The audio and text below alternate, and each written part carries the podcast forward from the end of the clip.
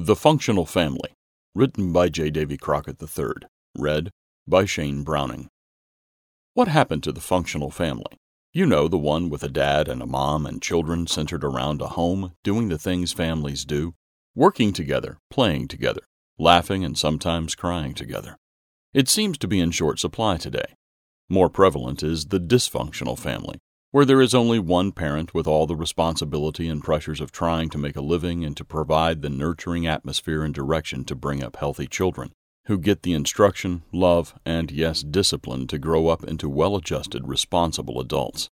It does happen, but more often than not, it seems it doesn't turn out that way.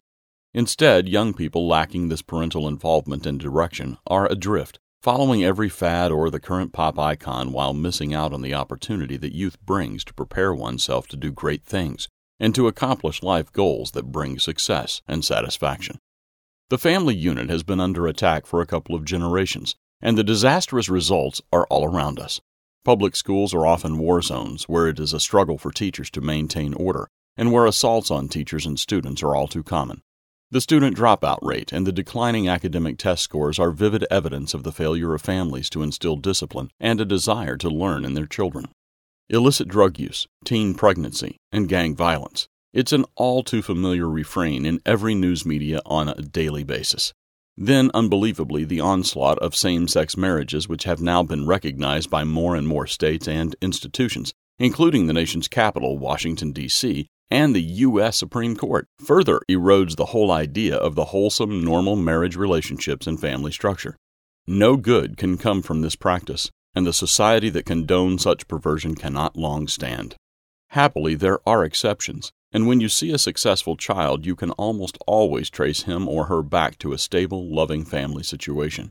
These results come from a commitment to devote the time, energy, and loving involvement with the members of a family to achieve this worthwhile outcome.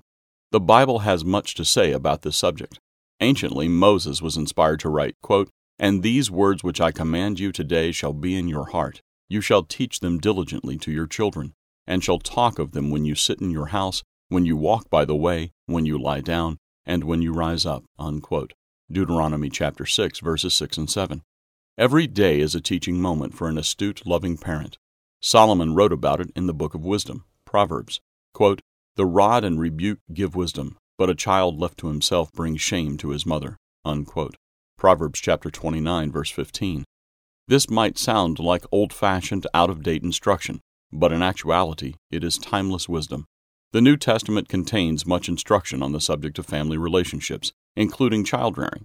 For example, describing the functional family, the apostle Paul wrote, quote, "Wives, submit to your own husbands, as it is fitting to the Lord." Husbands, love your wives and do not be bitter toward them. Children, obey your parents in all things, for this is well pleasing to the Lord. Fathers, do not provoke your children, lest they become discouraged. Unquote. Colossians chapter 3, verses 18 through 21. These godly principles actually work when applied consistently, and they bring the stability and happiness that mankind so desperately desires, but finds so elusive. You can learn more about this tried and proven way of establishing a family that functions as God intended, with all the blessings that it can bring, in our free but valuable booklets entitled God's Plan for a Happy Marriage and Successful Parenting God's Way. These will be a great benefit to you in achieving your goal.